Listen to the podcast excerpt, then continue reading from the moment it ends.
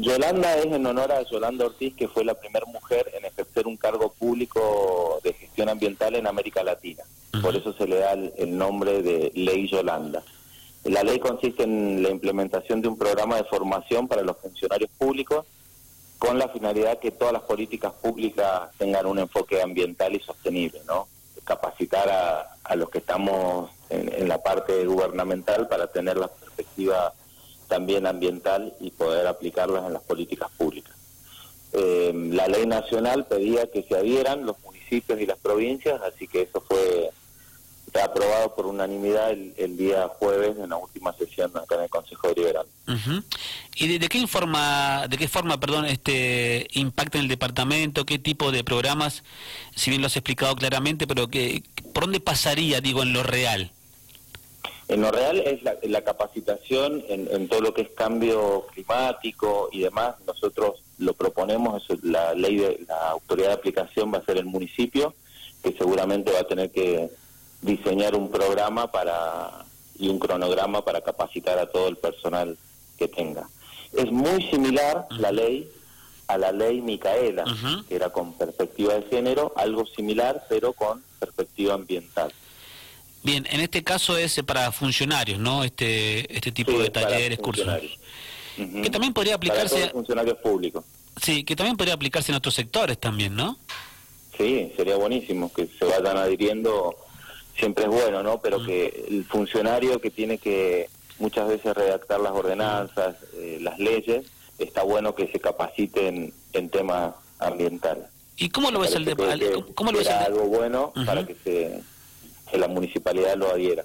¿Y cómo lo ves al departamento en ese sentido? Cuando digo departamento digo el Estado municipal, pero también eh, hablo de la conciencia empresarial, de la gente, de la comunidad en definitiva. ¿Cómo, ves la relación de la sociedad con el medio ambiente?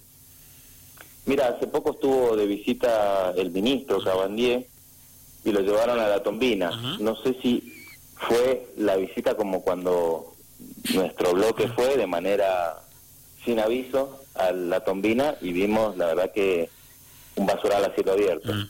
Eso es lo que vimos nosotros en la tombina, no avisamos y espero que cuando vino el ministro la semana pasada haya estado un poquito mejor, más acomodado. Nosotros hicimos varios pedidos de informe y, y varios, varias ordenanzas con propuestas de mejora, porque habían auditorías de la facultad donde todos los meses se le ponen las no conformidades que tienen en, la auditoría que hacen ellos. Y bueno, nosotros seguimos con pedidos de informe para ver si se realizan esas esas salvedades a las no conformidades que, que marca la, la, UTN, la universidad. El ministro este, habló también de una planta de reciclaje, este, por supuesto que fue un título nada más. Eh, habría que trabajarlo mucho eso, ¿no?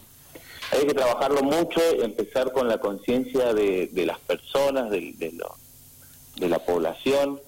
Yo sé que de a poco lo va haciendo San Rafael, pero está muy retrasado. Yo generalmente veo el municipio de Boy Cruz, cómo hacen, cómo tienen una compostera municipal con los chips de, la poda, más el papel, eh, hacen ladrillos para calefaccionar, en vez de entregar leña, entregan eso, que es buenísimo eh, veo que tienen están mucho más avanzados. Es un, municipio que yo lo veo que va lento, va lento en toda la cuestión ambiental.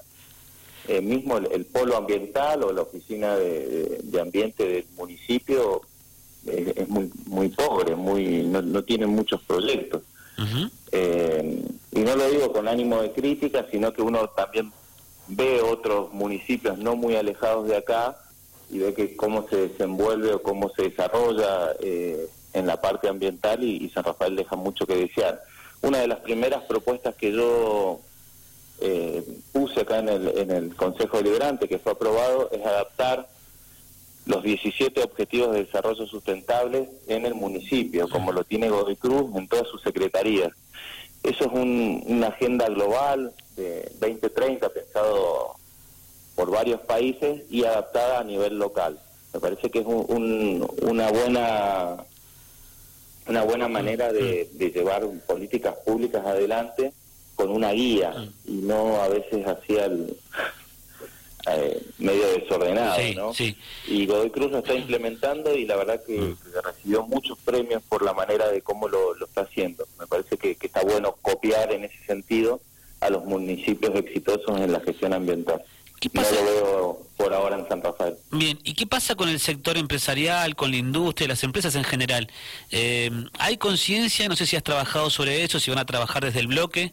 ¿Cómo es el comportamiento ¿no? de las industrias Yo y creo las que toda empresas? la sociedad y, y de hecho las, las generaciones más jóvenes Sí. tienen mucho más conciencia eh, ambiental que, que antes, ¿no? Lo Mm. mismo pasa en el empresariado. Mm, Eh, como todo va cambiando, no sé, para darte un ejemplo, eh, a ver, el Ford en Torino, un auto tremendo Mm. en los 70, eh, seguramente no, cuando era cero kilómetros no, no utilizaba cinturón de seguridad en, en los asientos y era la novedad y estaba buenísimo. Hoy por hoy eh, creo que no hay ningún auto que no tenga un cinturón de seguridad. Y en ese pequeño ejemplo te voy diciendo cómo se va adaptando también en lo ambiental. Hoy creo que todo, eh, cualquier industria que se, venga a presentar en San Rafael, en cualquier lado, tiene que hacer un estudio de impacto ambiental como corresponde. Y ya creo que la conciencia del empresariado y de la población misma lo va exigiendo. Eh, estamos conversando con Pablo Zapata, concejal de la UCR. Eh, ¿Sobre qué otro tema se estás eh, trabajando, Pablo? Mira, vengo manteniendo reuniones con integrantes del Polo de Innovación Tecnológica del Sur. Ujú. Justamente ayer me reuní hasta tarde con María Laura Sánchez, eh, que es la, también la directora de la escuela Jorge Larreta, que es un bachiller de informática, con Ángel Quiles, que es el presidente, Y le acerqué una propuesta para conformar lo que se denomina el Club de Chicas Programadoras acá en San Rafael. Eh, el Club de Chicas Programadoras es un club que se realiza en, en todo el país, también en, en Uruguay, de mm, chicas jóvenes de secundario de 13 a 17, que puedan aprender eh, robótica, eh, lenguaje de programación totalmente gratis.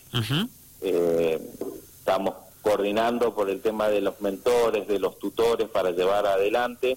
Eh, por la situación actual tendría que ser en este en este club de invierno eh, Mm. de modalidad virtual y bueno en el verano vamos a ver si se hace presencial si la nueva normalidad lo permite y la idea es que se haga en escuela mm, Jorge de la Reta porque Bien. estamos estamos definiendo ahí detalles la verdad que está, está muy bueno para aprovechar para son chicas para que ellas generalmente piensan que son los hombres los programadores Sí, sí. para impulsar a las mujeres en un ámbito que la verdad que está muy bueno, que tiene mucha salida laboral, Sí. que es bien pago y que muchas veces no se da la formación adecuada a las chicas, ¿no? Entonces Sí. con esto queremos Y un dato importante, Pablo, sobre todo pensando en la temprana edad, ¿no? De chicas de 13, 14 o 15 años, teniendo en cuenta la salida laboral que vos planteás cuando terminás el secundario, o bien siguiendo ta- carreras terciarias ya específicas, ¿no? Claro, con, con- con la claro, materia. Es cierto lo que decís, está, está buena la idea.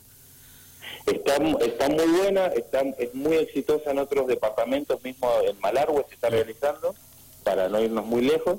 En Malargüe ya hay un club de chicas programadoras. Decimos club porque no es un... eh, vos cuando hablas de club, viste, te, te da la sensación que no es un curso. Sí, club sí, es sí. también amistad, es algo distendido. Sí, camaradería, Claro. básicamente. Claro, Mm. las chicas no hace falta, las inscriptas, que Mm. tengan conocimiento previo ni en robótica, ni en programación, ni en, en los lenguajes, eh, si no se pueden inscribir desde cero y la idea es impulsar a las mujeres para que, que esta que es una industria del conocimiento eh, tenga un buen semillero acá en el sur. Lo tiene, pero bueno, potenciar. Entonces, bueno, Bien. vengo a reu- de, reuniones con el Polo, que son los que siempre llevan adelante estos programas y le vine a, a proponer esto a ver si podemos lograrlo. Bueno, más adelante, Tenemos- cuando esté más avanzado muy esto. avanzado, así que Bien. calculo que en una semana lo estamos largando.